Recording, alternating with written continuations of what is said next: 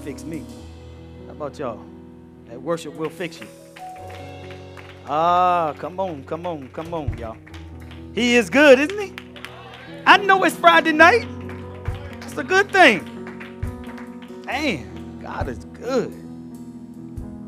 What y'all think about the leadership training tonight?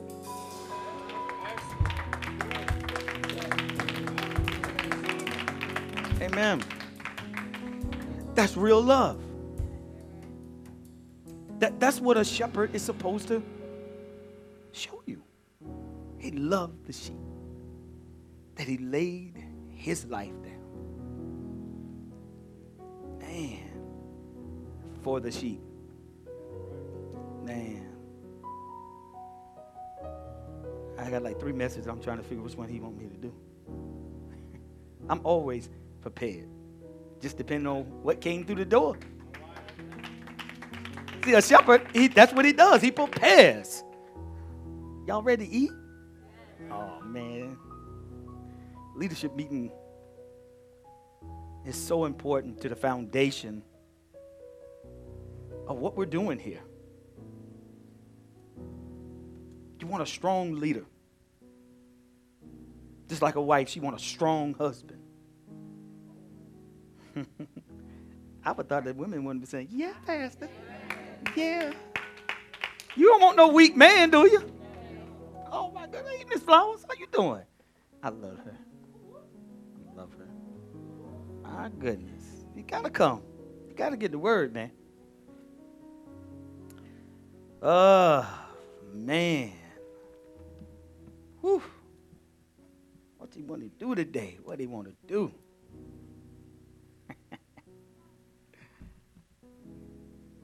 Let's see here. Ah. I want to talk about a few things. Oh, oh the, you mean the minister put that like that? The elder did?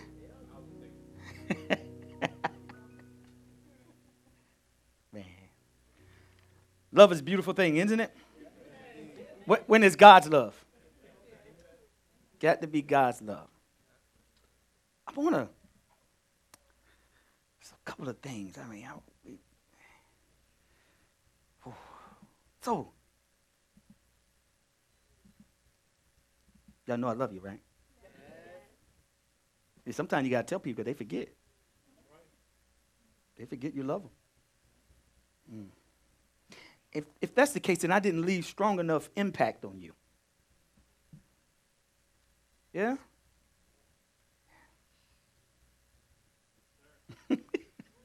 it's like, I mean, man. Oh, man. Church. All right.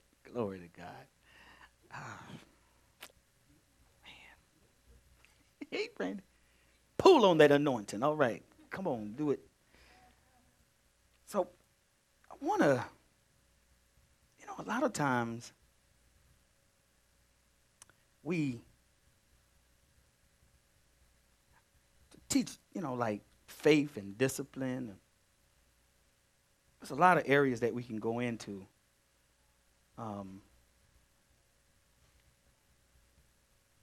but I want to, yeah, thank you, Holy Spirit.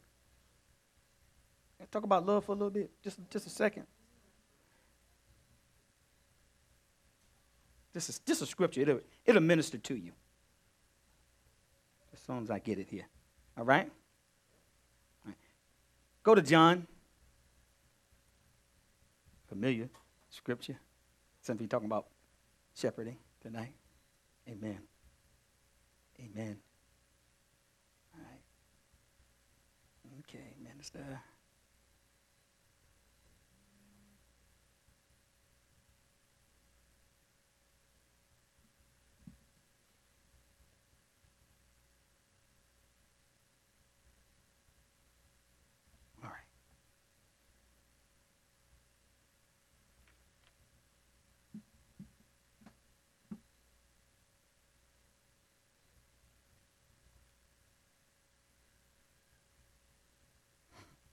Go to John 21, 15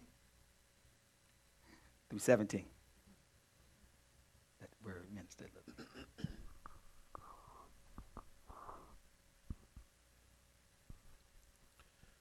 John chapter 21 at verse 15. When they had eaten, Jesus said to Simon Peter, Simon, son of John, do you love me more than these others do? With reasoning, intentional, spiritual devotion, as one loves the Father. He said to him, Yes, Lord, you know that I love you, that I have deep, instinctive, personal affection for you, as for a close friend. And he said to him, Feed my lambs. Again he said to him the second time, Simon, son of John, do you love me with reasoning, intentional, spiritual devotion, as one loves the Father? He said to him, Yes, Lord, you know that I love you, that I have a deep, instinctive, personal affection for you, as for a close friend. He said to him, Shepherd, tend my sheep. Ah. He said to him the third time, Simon, son of John, do you love me with a deep, instinctive, personal affection for me, as for a close friend? Peter was grieved, was saddened, and hurt that he should ask him the third time, Do you love me? And he said to him, Lord, you know everything.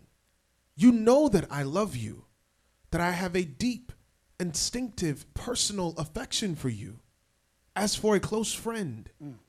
Jesus said to him, Feed my sheep. Go ahead, do 18. Verse 18 I assure you, most solemnly I tell you, when you were young, you girded yourself, put on your own belt or girdle, and you walked about wherever you pleased to go. But when you grow old, you will stretch out your hands, and someone else will put a girdle around you mm. and carry you where you do not wish to go. Go. Woo! That's what I'm doing. Most of us fight our purpose and destiny. But when you were young, you did what you wanted to do, how you wanted to do it. Didn't you? Keep on reading. Verse 19. He said this to indicate by what kind of death Peter would glorify God. And after this, he said to him, Follow me. But Peter turned and saw the disciple whom Jesus loved following, the one who also had leaned back on his breast at the mm. supper, mm. and had said, Lord, who is it that is going to betray you? When Peter saw him, he said to Jesus, Lord, what about this man? Mm.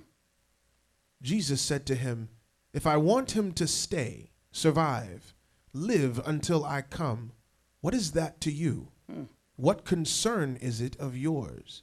You follow me. He said, Mind your own business. Whew. Come on. So word went out among the brethren that this disciple was not going to die.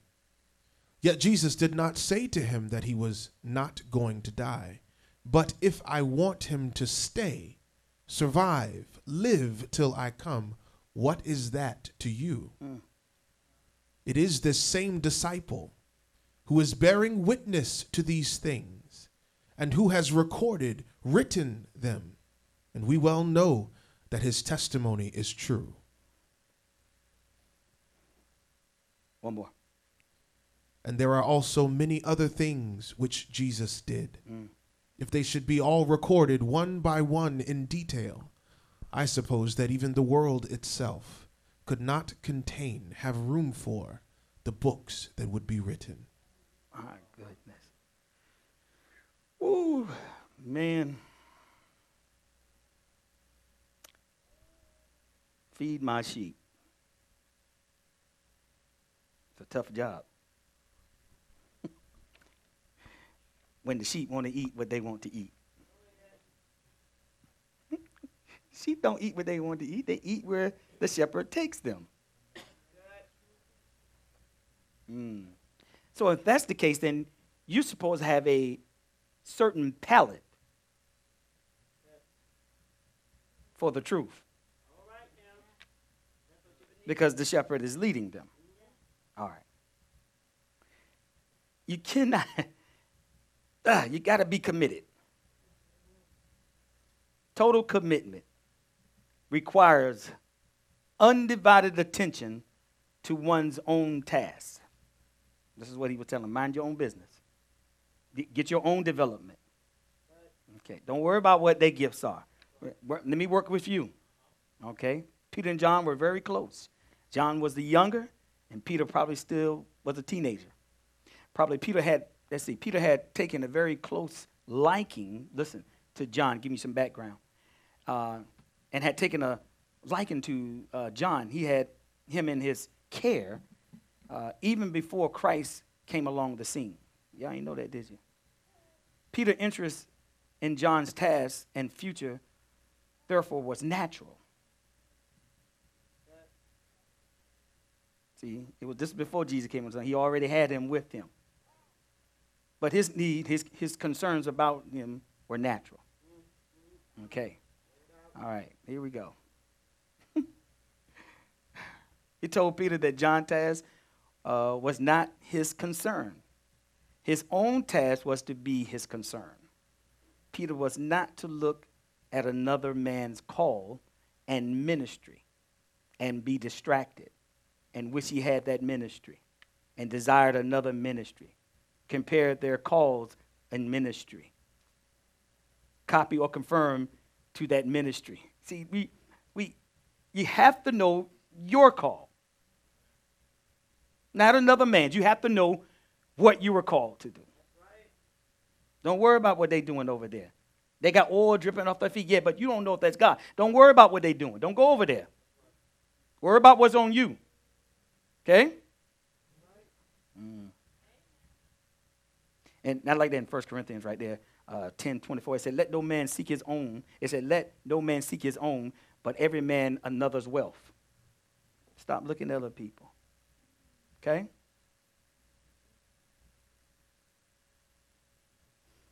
I want to show you something. Let me go here. Let me show y'all something here. Hold on. Mm-hmm. My pen is out. A lot of times in ministry, we do a lot of research on, like Apostle Paul. Just flow with me. And we do a lot of research on um, you know, all the prophets, major and minor. But nobody really studies Judas. Nobody really know. Nobody really studied Judas. Judas made a commitment to Jesus. There was no reason to think he was anything but sincere in his faith.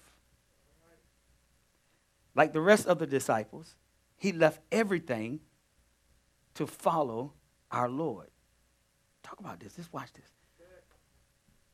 Judas was actively involved in the ministry.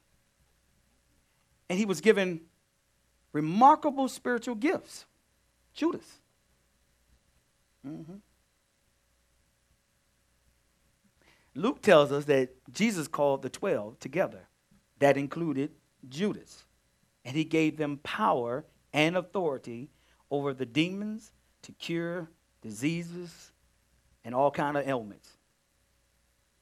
And he sent them out to proclaim the kingdom of God and to heal. That's Luke 9, 1 through 2. Judas Iscariot was a he was a gospel preacher. Judas.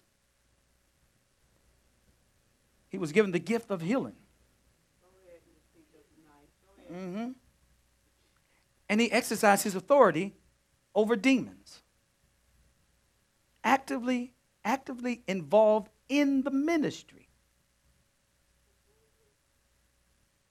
That's a good and wonderful thing, isn't it?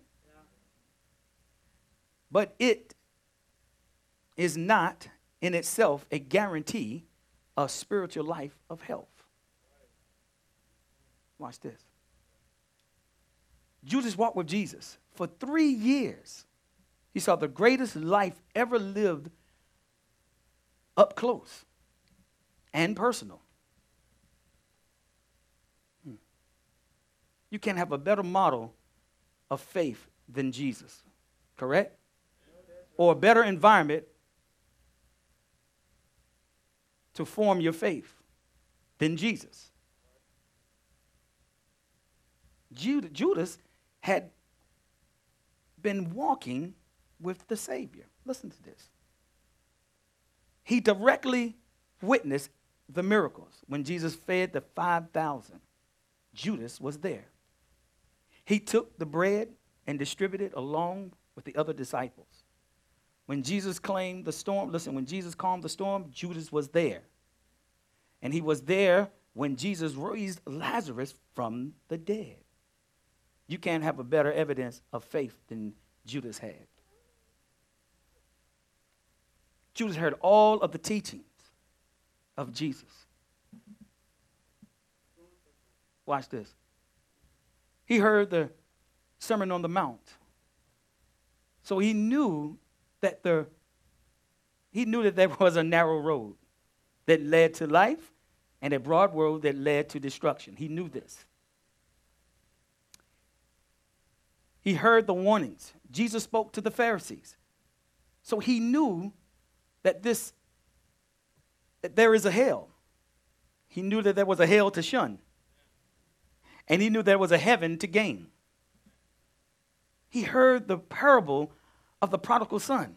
He was there. He knew God. He, man, how can I say this? He knew that God was ready to come and forgive you. He experienced them in that.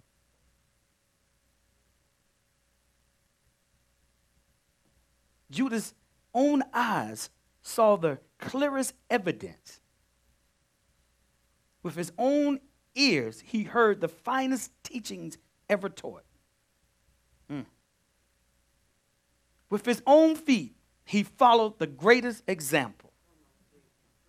And yet, this man still betrayed Jesus. Mm. I told you, we do a lot of studying on Paul, but nobody's really talking about Judas. Just hold on a second. Okay? It should be in ministry and it should be with leadership. No, everybody want to study Paul. You should study Judas. Okay. Because every time you have a guarantee, you have a Judas there. You got five kids. One of them is rebellious. No, it's always present. Hold on. We're going to go someplace, all right? Mm. Here we go. Put up Jeremiah again, 17 9. The human heart is beyond understanding. And there is something incomprehensible about a person who abandons the faith they once professed.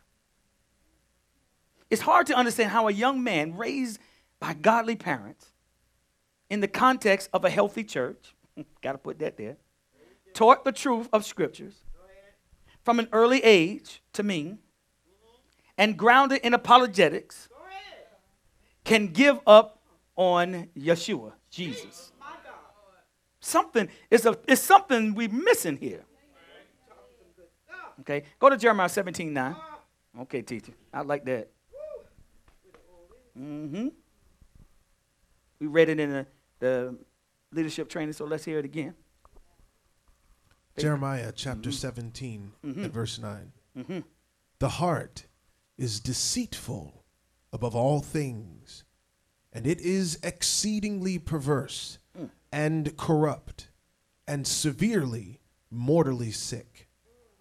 Who can know it, perceive, understand, be acquainted with his own heart and mind. So hold on. When when y'all say God know my heart, absolutely he does. He absolutely knows your heart. The question is you don't know your heart. You your heart will deceive you. It will lie to you. It will tell you that you're telling the truth and because of your belief. Mm, mm, mm, you justify it. Yeah, you will. I'm right. Mm-mm. Instead of saying, what's best? Come on. Finish that out. Verse 10 I, the Lord, search the mind, mm. I try the heart, mm. even to give to every man according to his ways, according to the fruit of his doings. Who tries your heart? Your husband, your wife. Who said, who tries your heart? Okay, all right. Y'all keep getting it mixed up now. Whew, Judas's story contains an important lesson for parents, leaders, and friends who also grieve over someone they love who has abandoned their faith. Okay. They worry about this. They worry about this. Where did we go wrong? What more could we have done? Mm-mm. What did we fail in our teaching? What did we fail in our being an example? Should we have immersed our son or daughter and friends in different environments? Y'all know something? Y- y'all know, you know, when say fight the good fight of faith. Do y'all know what was happening when that was going on? Fight the good fight of faith. What Timothy, what Paul was telling Timothy is that you need to fight the good fight of faith. Because he was accused of false teaching. Yeah. Yeah. Paul said, Get back in there and fight the good fight of faith. Don't you know you've been prophesied that you were supposed to do this? Get back in your call. I'm just saying, fight the good fight of faith. We have no context of, of where that, what is he talking about? Fight the good fight of faith. He was coming against false teaching. And he told him, Go back. Now fight the good fight of faith. You are teaching the word led by the Spirit. No, but what he happened, he started cowering and listening to men. Okay. See how men can pull you out of your call? Mm. Ooh, but it took someone of higher authority. My goodness. Woo. But Judas teaches us that even the best example, the most compelling evidence, and the finest teaching, the ultimate environment for incubating faith, could not or cannot, in and of itself, change the human heart. So you can sit here all you want and receive the word. It's coming and you're in the right environment, got tongues and everything. But look at your heart. This is Judas. Witness all the mirror. Walk with him. I'm talking about under the finest teaching.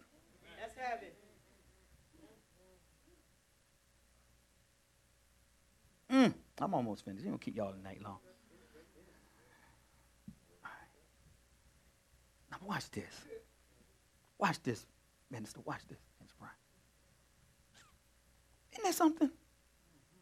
All of that in the right place, hearing the right thing, and cannot, in of themselves, change the human heart. Woo! Don't get caught up on miracles.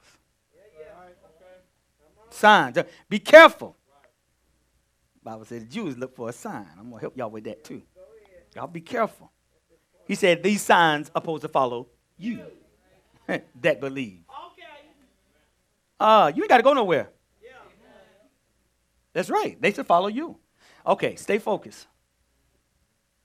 Satan made a relentless assault on Judas's soul. Relentless. As he makes a relentless assault on someone who chooses to follow Christ. We read about Satan attack on Judas, right? Satan entered into Judas Iscariot. Go to Luke 22. Iscariot. We're working on that. Judas.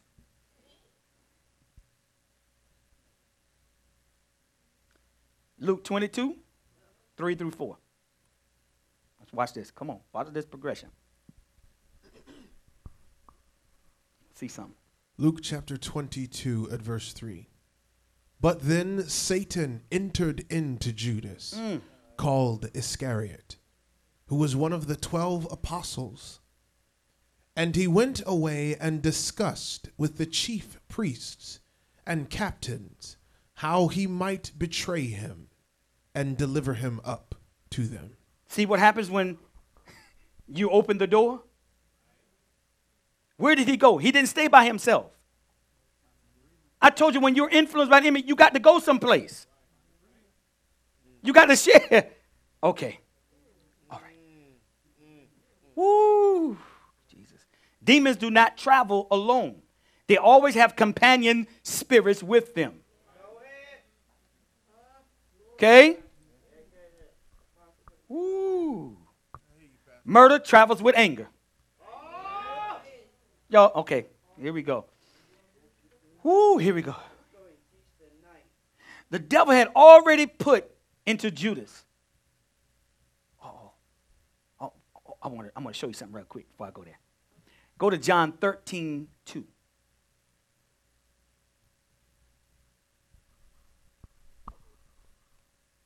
John chapter 13 and verse 2. So it was during supper, Satan having already put the thought of betraying Jesus in the heart Oh. of Judas Iscariot, Oh, did you see? Simon's son. Hold up. Read that again. So it Read was, it again. So it was during supper, Satan having already put the thought of betraying Jesus in the heart of Judas Iscariot, Simon's son. Uh, that's Peter's son. That's Peter's son.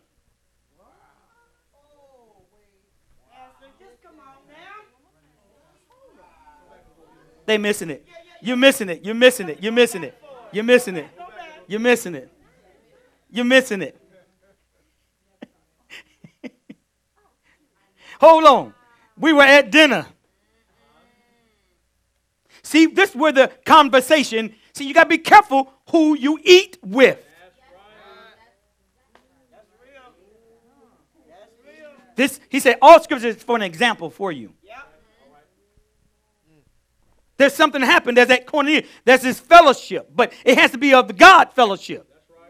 Got to be careful because now he's waiting to enter in. He's telling you exactly how he entered in. Mm-mm. Read that again.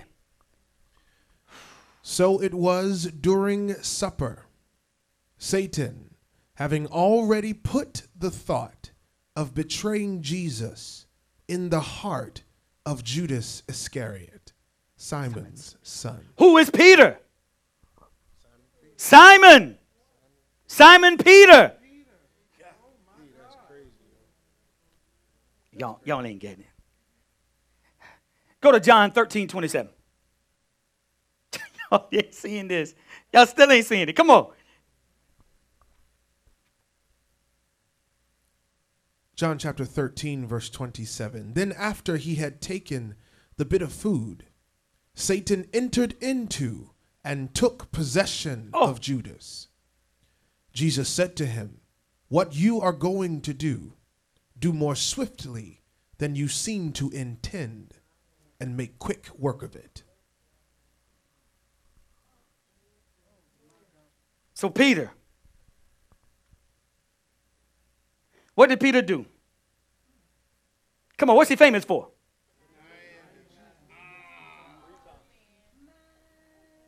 So Satan is on the bloodline now. So he couldn't go. He couldn't go to Peter.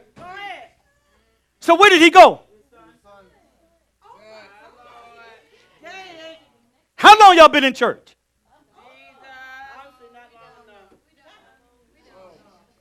You got to have the Holy Ghost. Because he reveals and teaches you everything.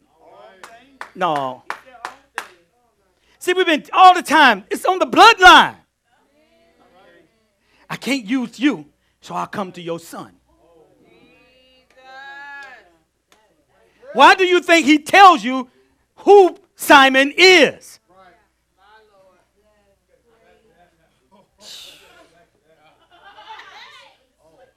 The devil had already put it in the heart of Judas, Simon's son, to betray him. He already tried. What did Jesus tell Peter? Get thee behind me, Satan. Okay, can't get you now. I'm going to go follow the bloodline. See there? See, I'm. Woo! Who want to go? Who want? Do you don't see it? You don't see it? So you're trying to figure out how he got into your. He's trying to figure out how he got into your bloodline, and he was on your bloodline. No, no, no. Take an audit right now of you. No, no. Take an audit right now of your family. Take an audit right now. Mm-hmm. Take an audit right now. What's happening? It's been there. This ain't the Mandela effect. It ain't just coming there. It's been there all the while.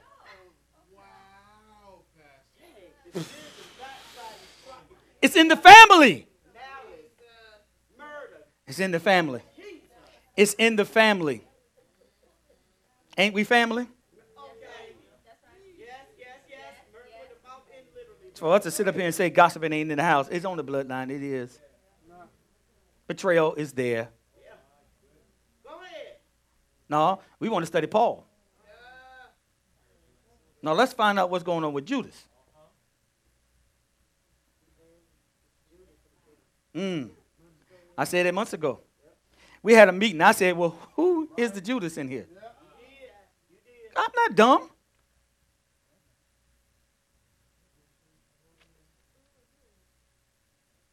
Okay, my, my nephew, is, yeah, it was two boys and the older killed the parents.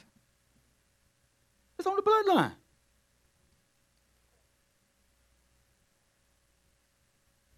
I just need an opening. No. Oh, he told you that.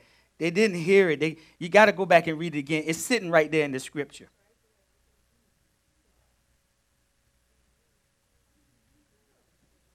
the Bible clearly states about Satan's activity had led some to say, hmm, let me see here. Poor Judas.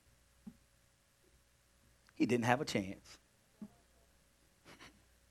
Satan entered into him. What could he do about it?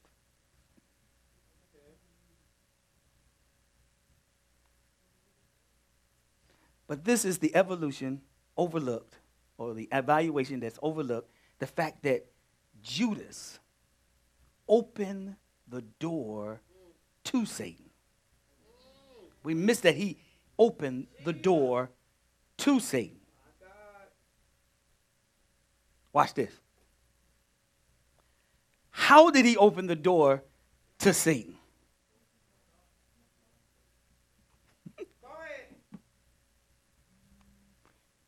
Watch this. Judas had been stealing money. Will a man rob God? Yes. Judas had been stealing money from the collective money bags.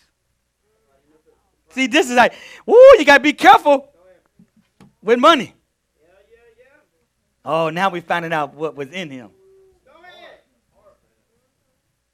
Mm, you have to know how he got in. If you don't know how he got in, you can't stop him from getting in. You can't do it. I keep saying it. One of these days, y'all gonna get it. So if you're prideful, how did he get in? Hmm? If he prideful, how did he get in?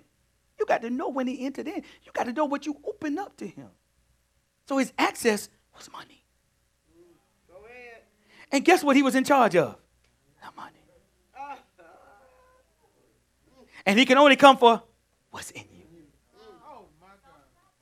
Sure did. Sure did. Oh, man. Teacher. You got to know your enemy. You have to know how he gets in. So he'll get you, he'll get you with tithing. There's nothing new under the sun. How did he enter in? This is how you enter in. What you covet.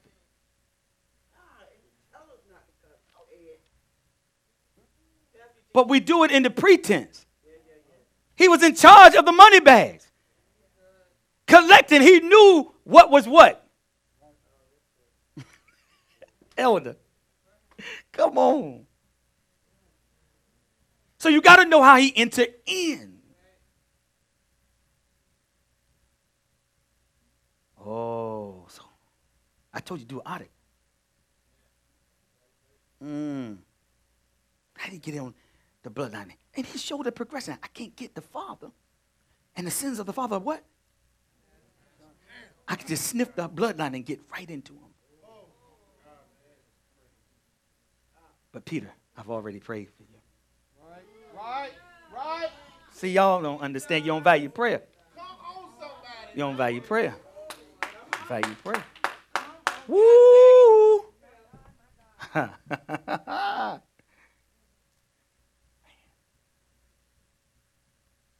what could he do? Hmm. He had been stealing from the money bags. Watch this. Watch this. And when he kept this sin secret, Satan entered into him. This is why I told you confess your sin. See, you're too worried about what people think, but you're really closing the door from the enemy coming in on you and your children. When you see, I told you we don't know how to receive when somebody say, "I did this." No, we condemn them. How could you? You know how? Because you your sin just ain't found you out yet. And it will. Mm-mm. Y'all, don't play with pride. Please stop. You, he's not hearing no prayers if you're dealing with pride. He's not, and you haven't repented.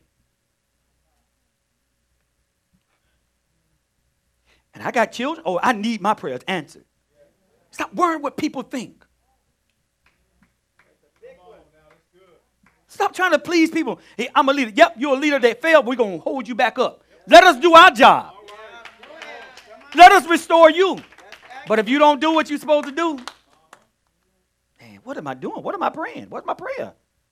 Except that you repent. Hmm. Look at this. He kept his sin secret, and Satan entered into him. He made a deal with the chief priests and then sat down at the Lord's table. Good God. With known sin.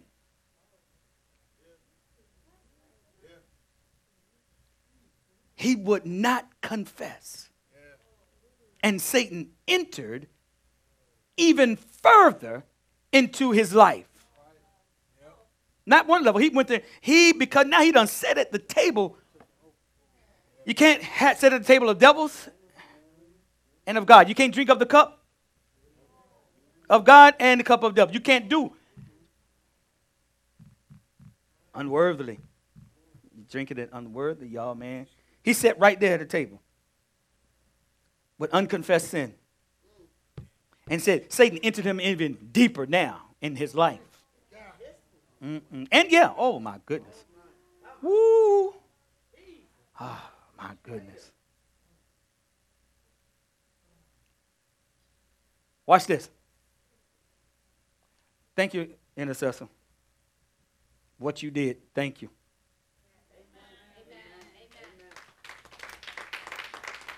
See, he sit here and still deceive you. He sit here and still deceive the leaders. Mm-mm. Unconfessed sin always opens the door to Satan's power. Go ahead, Pastor. Go ahead.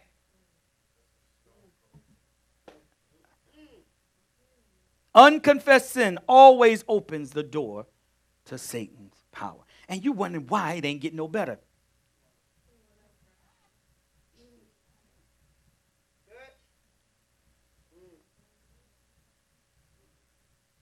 Satan doesn't gain a foothold in the lives of people who are walking in the light with Jesus. He only gains access when we open the door. That's the only way he that's the only way he can get in. And he had to ask permission to do that. Right. And God said, Have you tasted, have you have you tried my servant? Job? Go ahead. Yeah, my servant. Go ahead. He's faithful, he's diligent. And God allowed it. So whatever you're going through right now, God allowed it. What you're going through now, God's allowing it.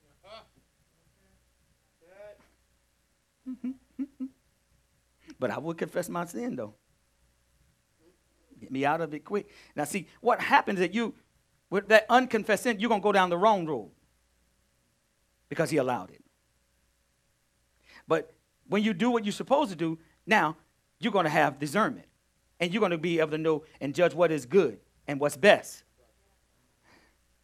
And then you won't be in that same cycle. Cycle, cycle. All right. Here we go. Mm-hmm. Here we go. Mm, teacher. Sometimes we get this wrong way around, fearing that Satan will somehow have secret access to God's children. While doubting that Jesus can do anything for a person unless they open the door. But the Bible teaches, you know, precisely different. He, it, the Bible teaches actually the opposite. you, you open that door. When you sin, you open the door. Can I say that again? When you sin, you open the door. He didn't plan nothing. You invited him in. Unconfessed sin. I'm not talking about Catholicism. You in the booth and you telling another man. All right, because that's a whole nother subject.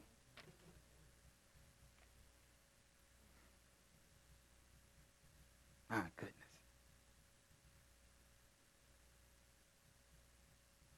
Among those who hate Christ the most, some once professed the truth or that they professed to trust him, like some of us have done. Right? Mm-hmm. Mm-hmm. He claims, his claims are so extravagant,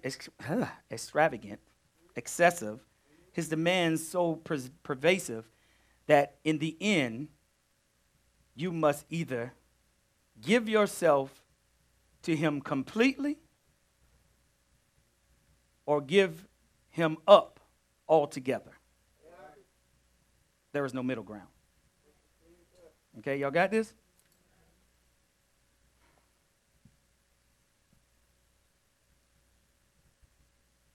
The story of Judas reminds us that nothing good can come from giving up on Christ. Amen. Amen.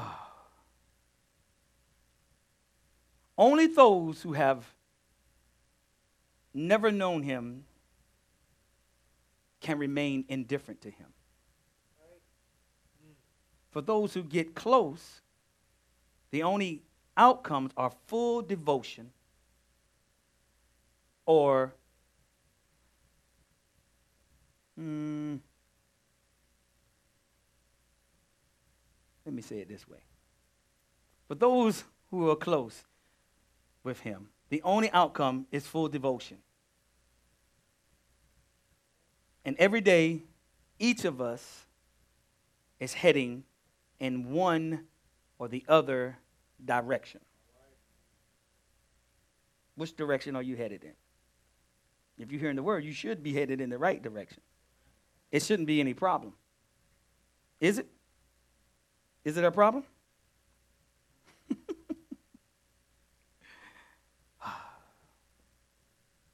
in any age where many are abandoning the faith they once professed, and y'all know that's happening, right?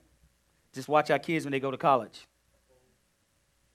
The story of Judas warns us to guard our hearts, lest we drift away. The story of Judas also requires us to reach out to those who may be close to walking away from the faith. Christ calls us to be merciful to those who doubt. Save others by snatching them out of the fire. Jude 22 23.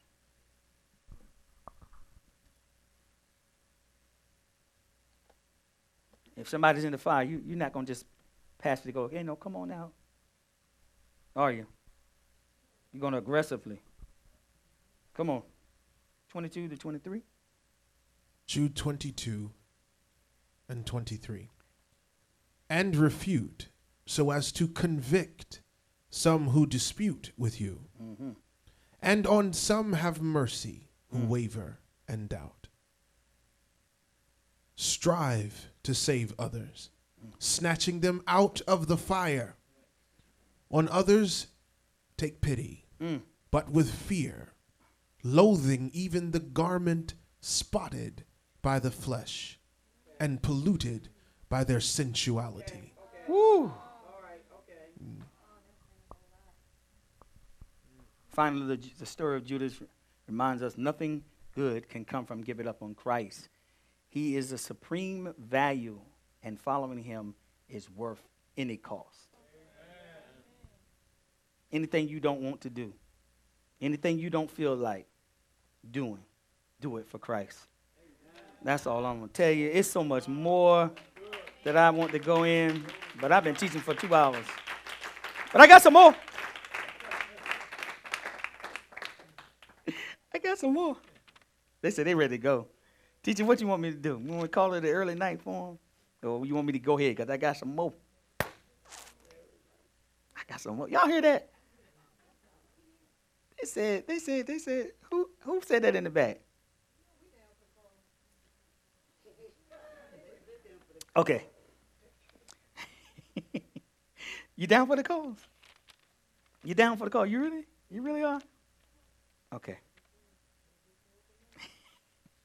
Let me see what teacher said. Can I go?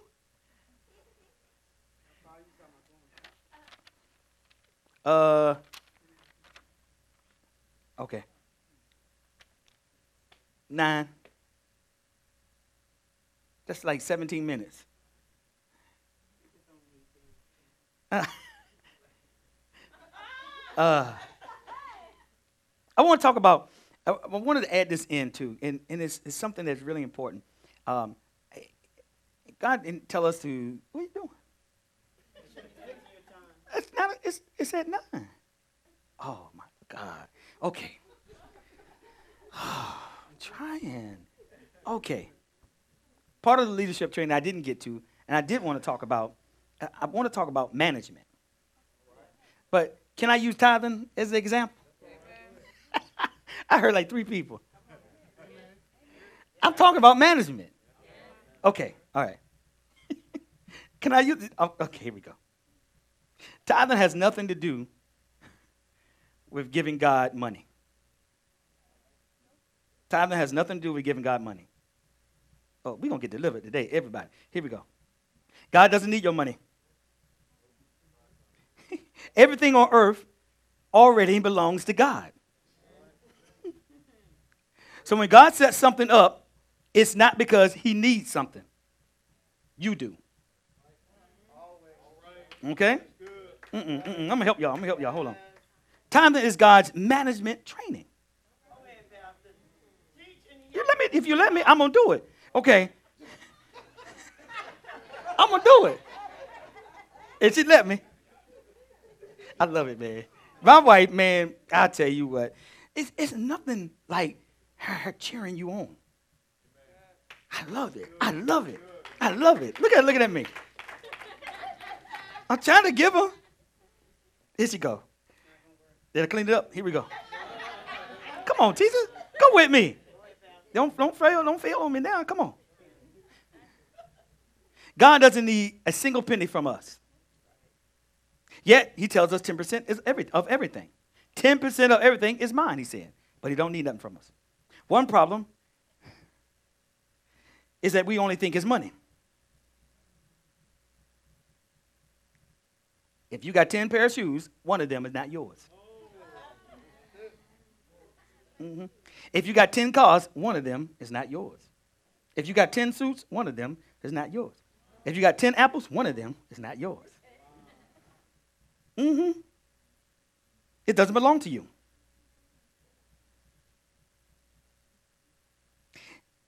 It's 24 hours in a day. Two hours and, tw- and 40 minutes is not yours. Two hours and 40 minutes is not yours. I don't have time to pray. Yes, you do. Poor management. You've been Netflixing for the last six hours. You got time. Poor manager. I said I'm gonna talk about management.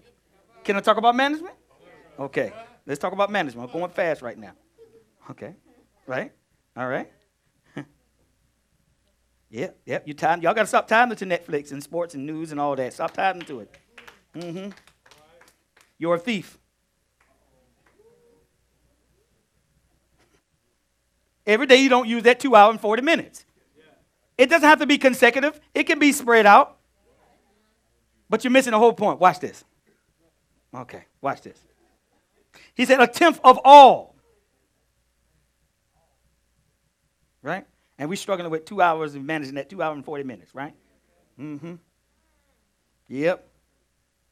Money ain't your problem. Management is. Money ain't your problem. Management is. Because you all got a job. You all got some money. Mm-hmm. God at any time could command us to give a pair of those shoes or those shirts or whatever it is. Or wait, right? What's he doing? What's he doing? What's he doing with that? Right? He don't need your shoes, right? Hmm. Again, tithing and, and offering is not about money. It's about management. This is what he's saying. Can you consistently put aside 10% of everything for his purpose? Can you do this consistently? Right? 10% of everything is God's. Right? Okay. So you get a check for $1,000. What's the tide on that? Okay. So 90 is remaining. Right?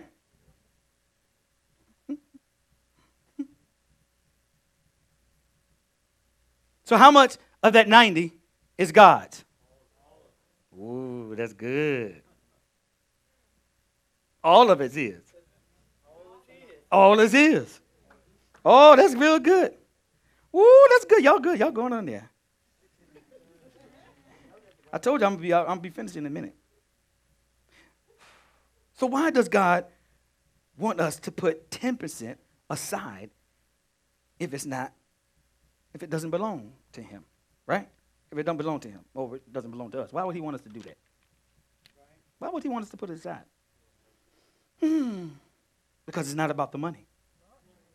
It's about your ability to put aside your will, your self control, your discipline.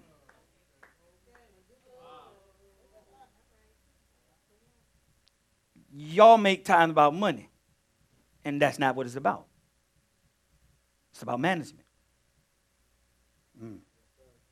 Mm-hmm. So listen to this. It's about you, it's about the ability to put aside, listen, your will, your self control. Oh, and your discipline.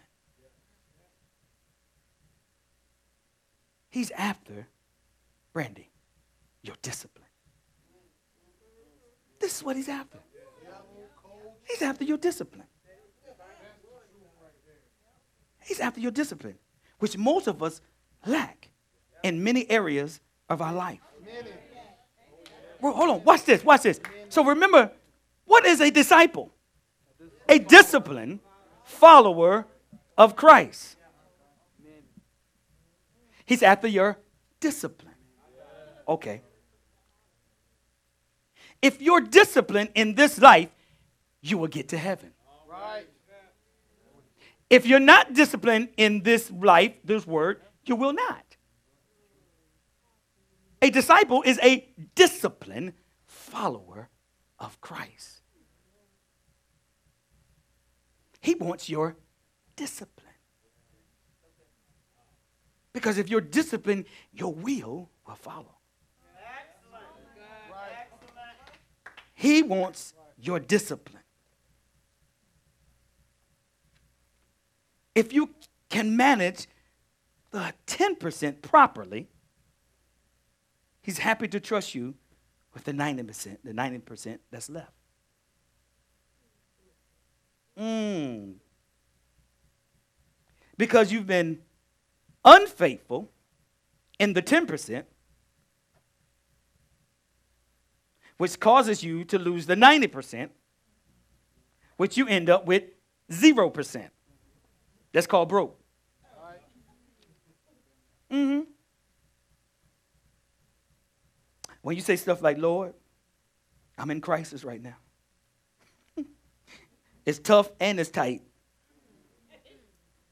God is saying, What are you talking about? Your salvation is in the tithe.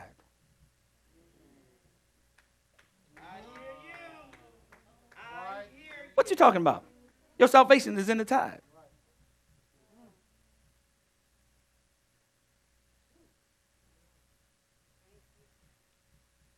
And he said this to answer that I gave you my all. I gave you my son. Your salvation is in the tithe. He gave his all. Mm-mm, y'all missing it. Mm-mm. That's how he didn't give his precious. If he didn't give, you wouldn't have salvation. So your salvation is in his giving. He's trying to get you to be an imitator like him. But you make it about money. It's a tenth of all. You make it about, you've been taught there's about money. It's not about money. It's about your discipline. Okay. Real quick, I love the a teaching element. But teacher always does. Oh, I'm doing good on my time. Look at that. Woo! I'm doing good. Thank you. Thank you. Thank you for allowing me to do it. All right. All right, here we go. What tithing does for you? I know you've been to the heavens open up and everything. I know. Mm-mm, mm-mm. See, because that's where that's where the carnal mind goes. And and, and, and it's a spiritual thing. Where did money come from? Because God didn't need it.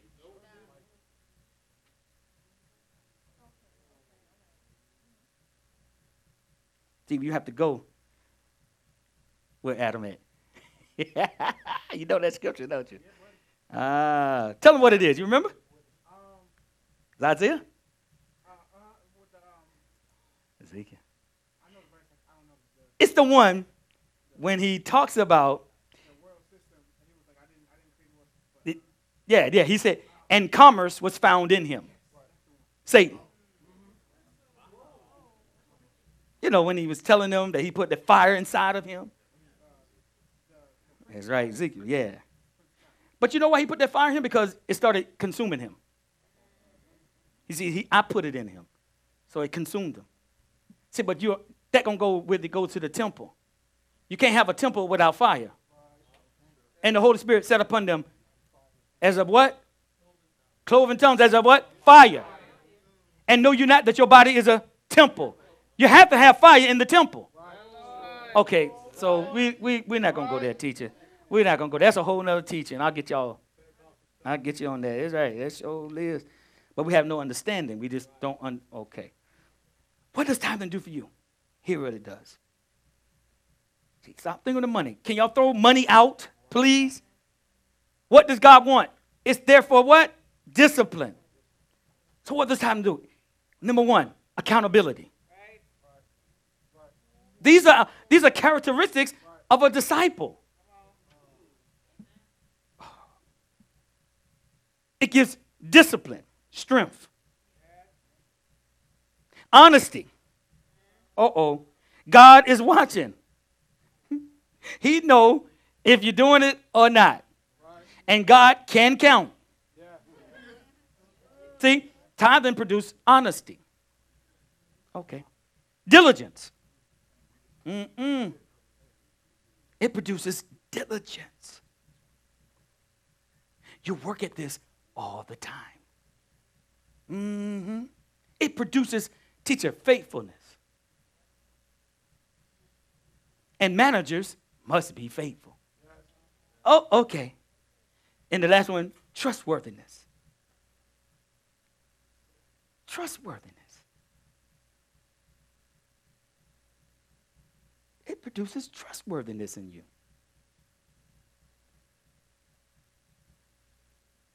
To manage the tithe, God's got to trust you every time.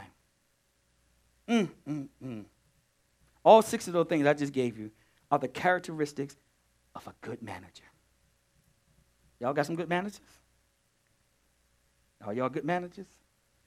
Okay. Last scripture. I'm almost on my time. I'm good.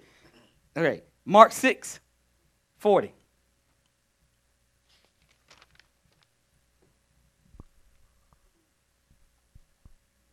Mm. Ready? Yes, sir. Mark 6, 40, amplified.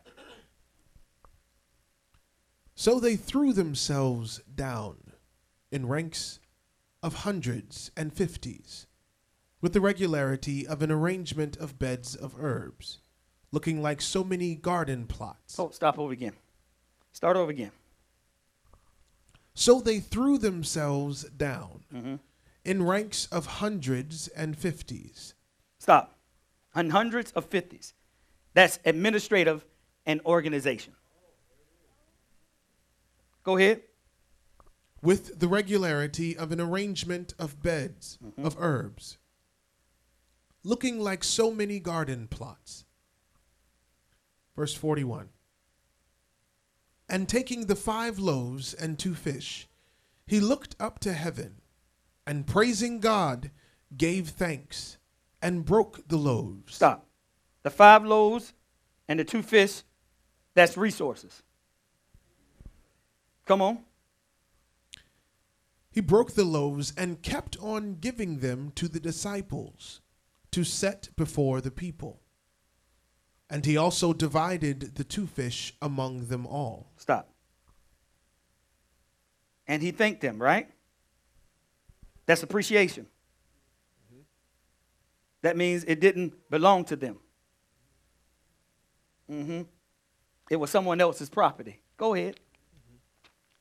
Verse 42 hmm And they all ate and were satisfied. Look at that.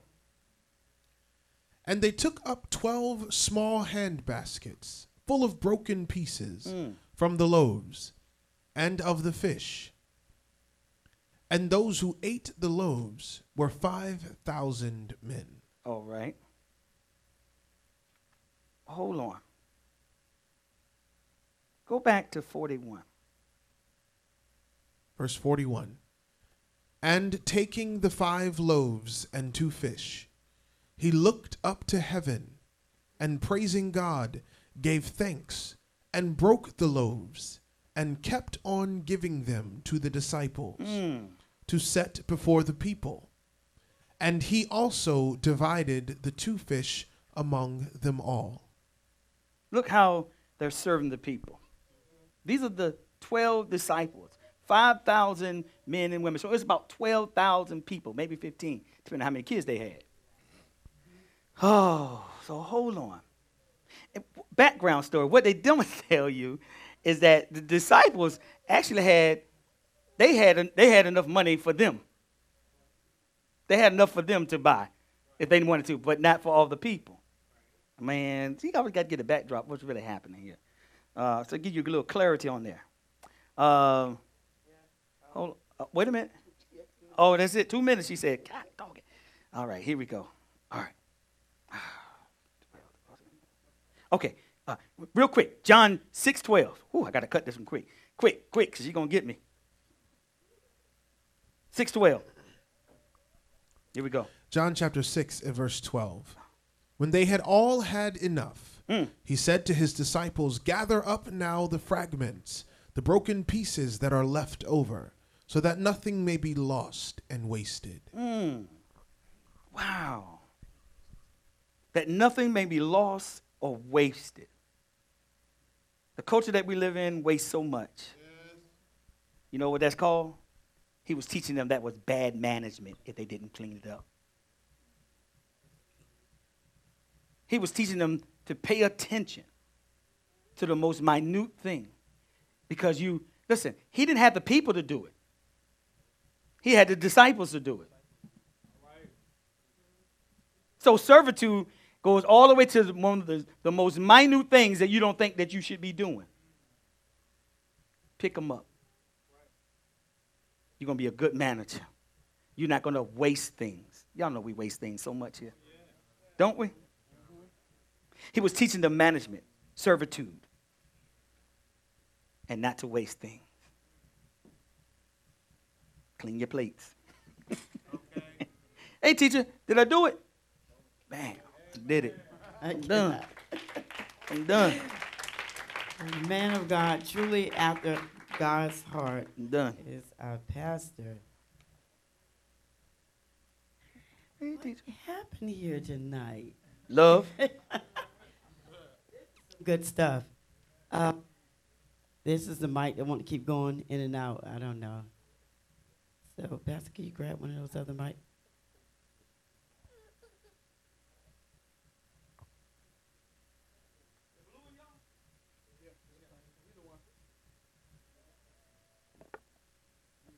Please.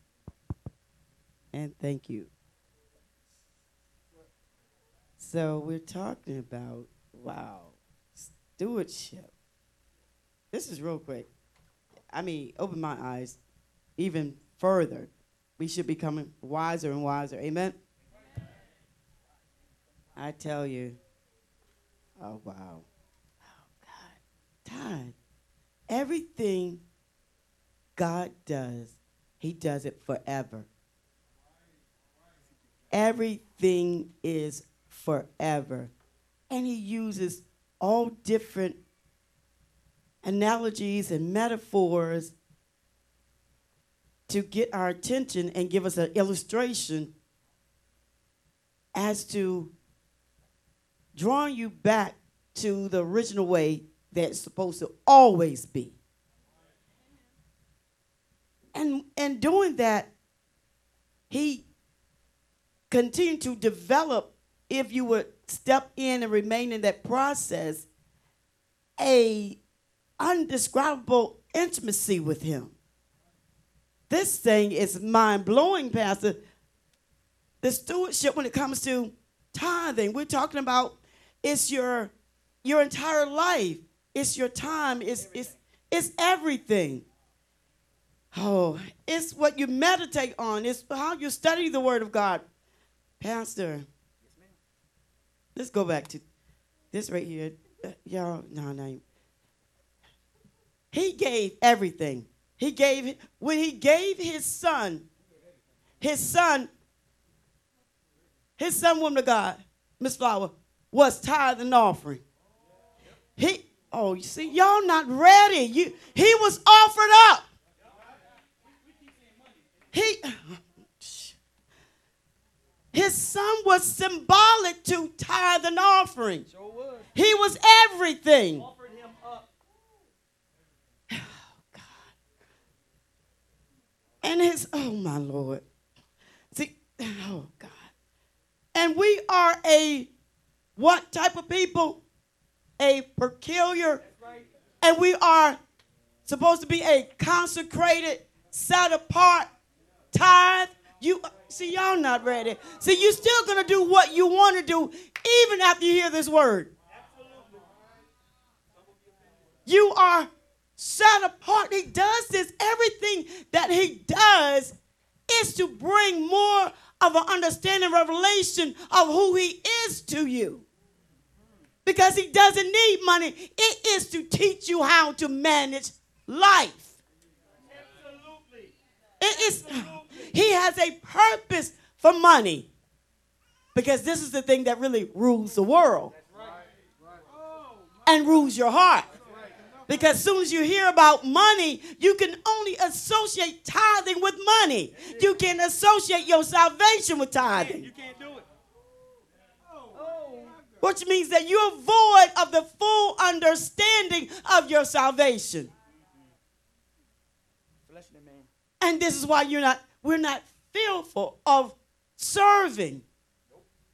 I don't want to serve today. I don't want to come to church today. See, this is serving. This is your reasonable service. We're talking about tithe. Oh, hallelujah. We're talking about offering. We're talking about the Godhead. That was everything was laid down for you. Consecrate. He said, You are a set apart. See, this is spiritual. So, this with your tithe, you are to set this apart.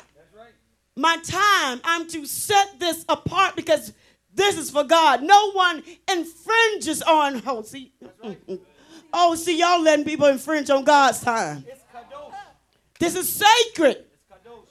God time is sacred, it's holy, it's set apart. No one can infringe when the gathering is called to assemble together. Oh, this time for tithe and offering. Oh, oh see you.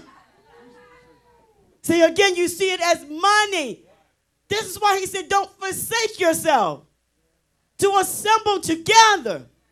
Because there is a power, a supernatural power to get, see, wealth in my spirit. See, he said, because if you seek the kingdom, all these things will be added. I don't have to ask for them money because all these things are going to be added because I've laid down, I separated, look, my time, my labor, and this thing that we call money. I've set aside 10% of everything of who I am. Because he did that for me. And that's just like in a relationship. You spend a lot of time, you invest in a person that you say that you love, and then they don't. Look, we have an appointment time to come together, date night, and then you don't show up or you show up late. Date is almost over with. See, I, I don't I haven't put aside this. See, I haven't put you on my calendar as in a, a very important appointment. And I, then I don't have a reminder that comes up in my spirit of expectancy when we get together, what's going to happen. Oh, y'all ain't ready for the tithe and offering. You can say there's something greater than to assemble in the house of God. Oh, you speak as mere man. we speak as mere men. Someone come in town on a, a service night, a tithe and offering. Uh, every day of the week is a tithe and offering because I, I need to put aside time to study and research and get closer to my Creator. I need to maintain my spirituality in the way that I think. Oh, we, we, we're talking, Pastor. You you mess me up in a real great, good way. When you talk about a relationship, oh God, you are to be set apart. You are to be set apart for a special purpose. We only see that when we get married. Special purpose. And you spend up all what money. See now, if you had it, you'll spend it. If you don't have, you can't spend it. But normally on that day, oh, you spend up some money. Because you're tied to yourself. Look, your time, your emotions, that you don't need to be sowing unto yourself, those type of emotions, you tied to yourself. Oh. I'm not gonna keep y'all much longer. Cause I just wanted to let you know, Pastor. See, let's just go here, and then I think I'll somewhat end at this place. But um, Minister, just go back to I believe it was Job 120, not Jude 123. For 123, you were at Pastor. So, and before the rest of the, the, the body of Christ goes there, tithe in the Old Testament. Second Chronicles 31, 5 and 2, and Chronicles 31 and 6. Right? Matter of fact, let me go go to um, you go, we don't have to go there. But just keep this in mind because it's part of our duty. And then Amos 4 4, Malachi 3 8 through 10. And then in the New Testament, 1 Corinthians 9 13, and then 1 Corinthians 9 14. But check this out. Everything in the old is in the new. How so? First of all, he says, I changed not. But I was at a conference, and uh, the short story uh, just this week, and, this, this young man was saying how his mother had a conversation with his, with his parents, and much older, obviously, his parents are older than him. And he said that he began to discuss the word with them and how it got real intense. He was just speaking the truth. But she said, Show me that in and and the New Testament where, where Jesus really speaking directly himself, then I'll do it. See, this is what we said. Then I'll do it. No, you're not going to do it. You know why? Because man always seek a loophole as to how to work around to get out of how God says what to do. You don't need any scripture. Your salvation itself should have brought up a sign and alert you that this is what we do. I said, you know what? They, they're not looking for a scripture where God Himself is speaking it. They are trying to still find a way to have their own opinion. How everything is still in the new from the old is that the principle, hear me, of the law remains intact in the new. See, you're looking for, see, and you're looking at the word as a mere man. The principle, the instructions of the law remains and upholds the new. Oh, see, y'all done. See, but you don't know the principle. I'm going to end right there. But where we go, Jude 123, read, uh, man of God, please. Strive to save others, snatching them out of the fire. Stop. Strive to save others. Save them from what? Strive to save others from their erroneous views right. and perception strive to save them with their own erroneous views of the word. And they're going to use the word incorrectly, but it's going to be from their view. He said, save them from that. And save means to snatch. And when we're speaking about an evil heart, no one knows or understands the evil heart, the, it was speaking about the darkness, the depths of the darkness of the heart. Darkness have layers. Darkness have layers. Read. On others take pity, but with fear. Snatching them out of, first of all, the fire the possibility of them going to hell. Snatch them out of. See, this is no way. See, this is why I was so furious, man of God. because we're watching out for your soul. And I don't care what cause of the natural man that your feelings get hurt. Is that I have I see an erroneous view of your opinion being shared, spoken into the spirit of man. And I have to snatch by all force. And snatching it see it don't feel good when someone snatch you up. It is shocking. You don't know what's happening. I was i had a spiritual anger of what could possibly happen to the man and woman of god and i saw darkness and i saw the darkness at all of its layers and the plan of darkness. And darkness has a stench. It's no way when you smell something that's rotten, you, I mean, it just, it takes you somewhere. You have to get it away from you immediately because of the stench that it carries.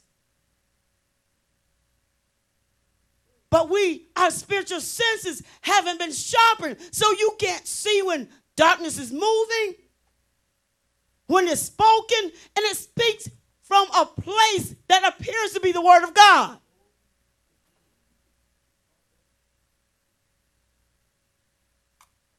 And we see, you're good that you think it is, is going to be evil spoken of. Because you're not, see, you think you're doing what is good, but you're not doing what's best. And what's best is the word of God to the letter.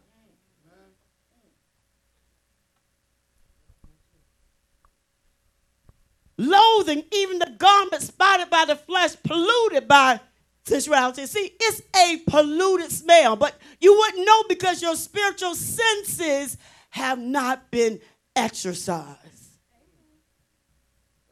You want to keep these relationships that you call won't have peace in it.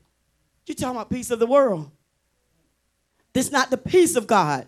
Peace of God maintains stability. That when, see, and then people get this just like Miss Flower. She was at this ministry, but guess what? She is no longer here physically, but she knows that she's a part of this body, and always will she be welcome. Always will she will be loved. And she, and then think about it, she didn't leave. See, we see, oh my God. For whatever reason. See, but we don't have membership here. This is a place to come to learn and to grow. See, and to do that, you have to be corrected, and people can't take correction but so long. It's enough. That's too much. But what if you, the same thing with our children, what if you give up correcting them, telling them what's necessary? See, you are concerned about them being upset with you. I'm not concerned with my, my kids or my spiritual children being upset with me because I care way too much past now for your final destiny.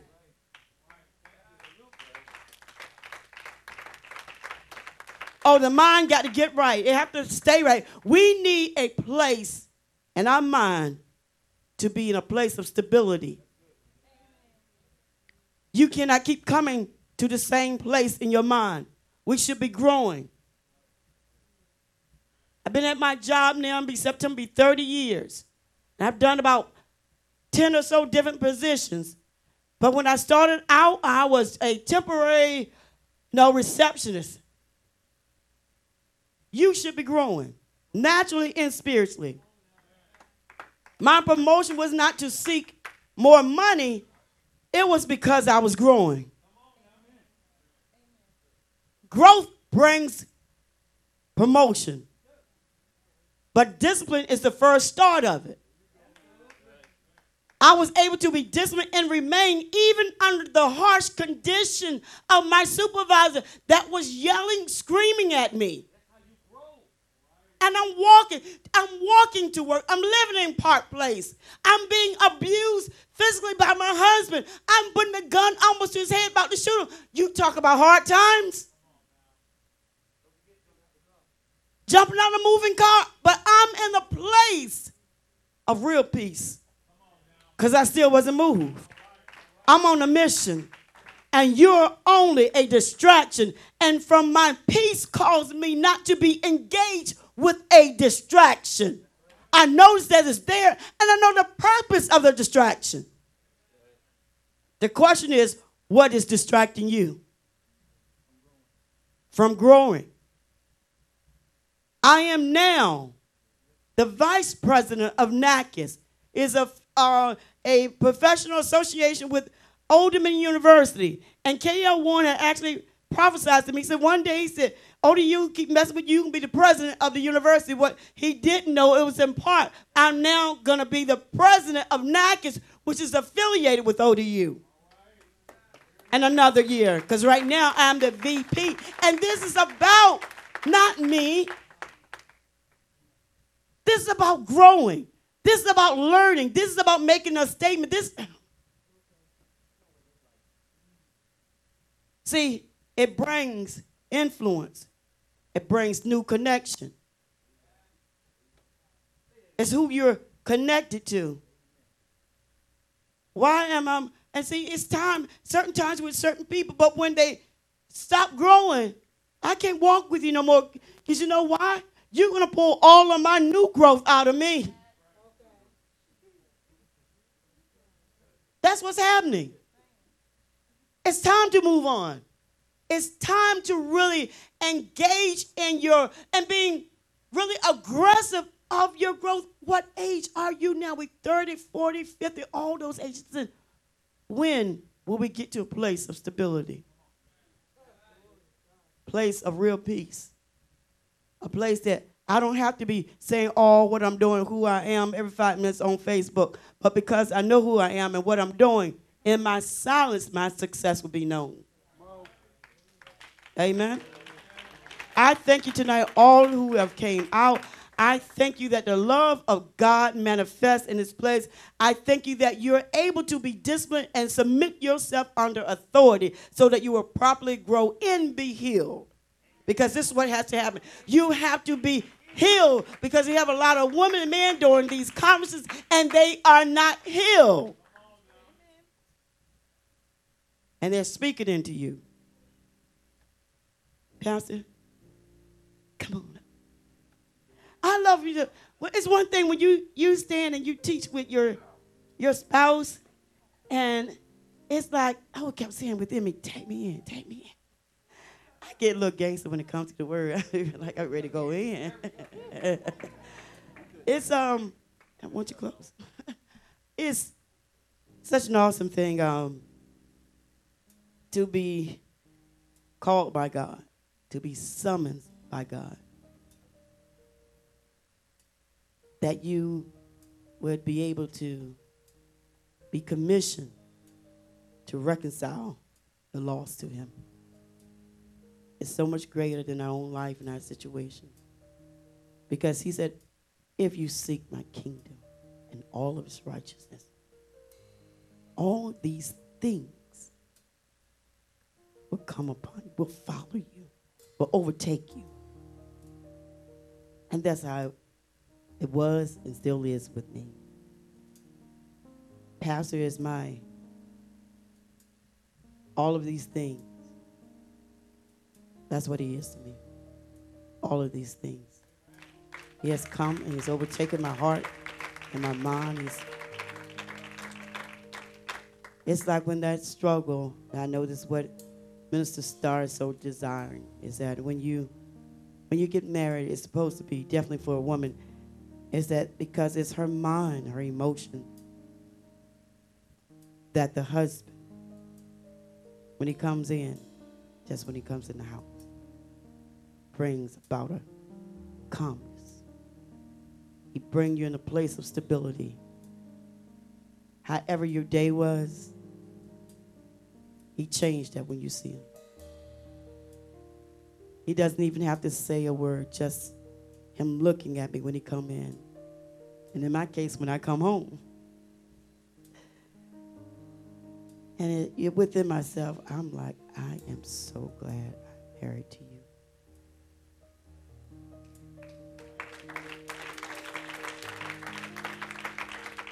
It should be when he hold you that you are not feeling well. I often would say to him, anytime I'm sick and I hug you, I feel better.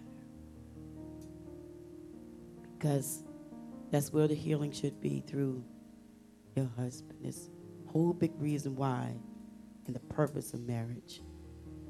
Because he is the priest and prophet of my home.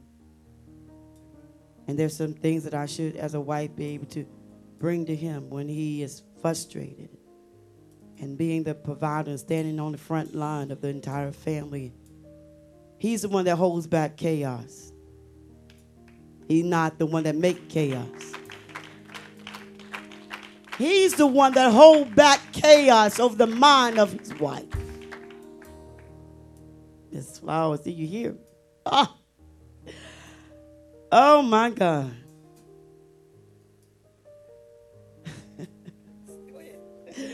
All right, I'm gonna let y'all go. I'm gonna let you go. I'm gonna let you go. I'm telling you though, marriage should be, uh, and we've been married for 14 years, so.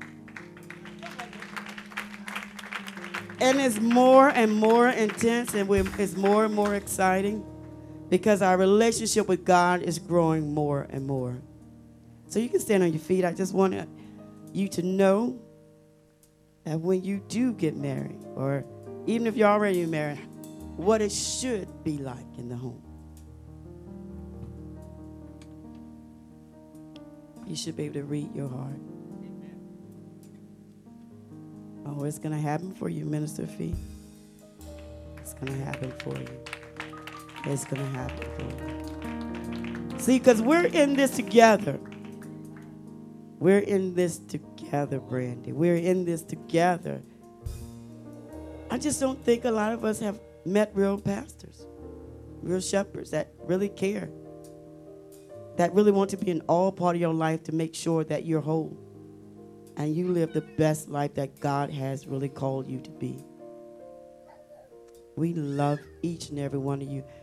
Thank you for just staying in the fight of faith. Heavenly Father, I thank you tonight for your presence. We thank you for your love that was strongly demonstrated and manifested. In this place, we just uphold you. We uphold, Father, your name. Because above your name, there is none else, even not even your word, Father. So we, we love you tonight. We bless you, Father. We say that you are God. We say that you've come in. We thank you, Father, that you have, Lord God, erected your love in this place. And you have dispelled all darkness, all myth, all whispers of the enemy, all deceit, all bitterness, all anger, all all spite, Lord God. We thank you, Lord God, that division has no place, that is not welcome in here. We thank you that love, your love, abides in the hearts of every believer. And we will continue to stand and fight for our brethren. We will snatch, Lord God, them back in the mind of Christ, in the right way of thinking and behaving. We ask, Holy Spirit, that you continue to cover all of our minds as we leave this place. And we go forth in the Spirit already coming against the enemy attacks as we leave this place. We thank you just for our man of God. We thank you for the sacrifice that he continues to make. Continue to protect his heart, Father, from all attacks of the enemy, from those who are close to him, Father. Allow him to continue to be the the epitome of what love is and how we are to conduct ourselves. We thank you that He's been even refreshed, even now. And everyone here, be restored in the joy of the Lord. Be restored in the joy of our God. Be restored in the joy of your salvation, says our Lord. Hallelujah, Jesus. We thank you. We thank you. And as we leave this place, I ask that everyone on one accord, just give God some praise for being God in your life. Just thank for being God. Thank you for keeping me in your right mind. Thank you for just providing for you. Thank you for keeping you in, in, in your health and strength. Thank you for just protecting you today. For He is God and He is our Lord. He is our King. He is Jehovah. He is our God. He is our banner of hope. We thank you, Lord God. You are answering prayer, God, and you have answered our prayers, Father, because the hearts of the believers had a heart of soul that was ready to receive and grab the word tonight. Satan, you have been defeated.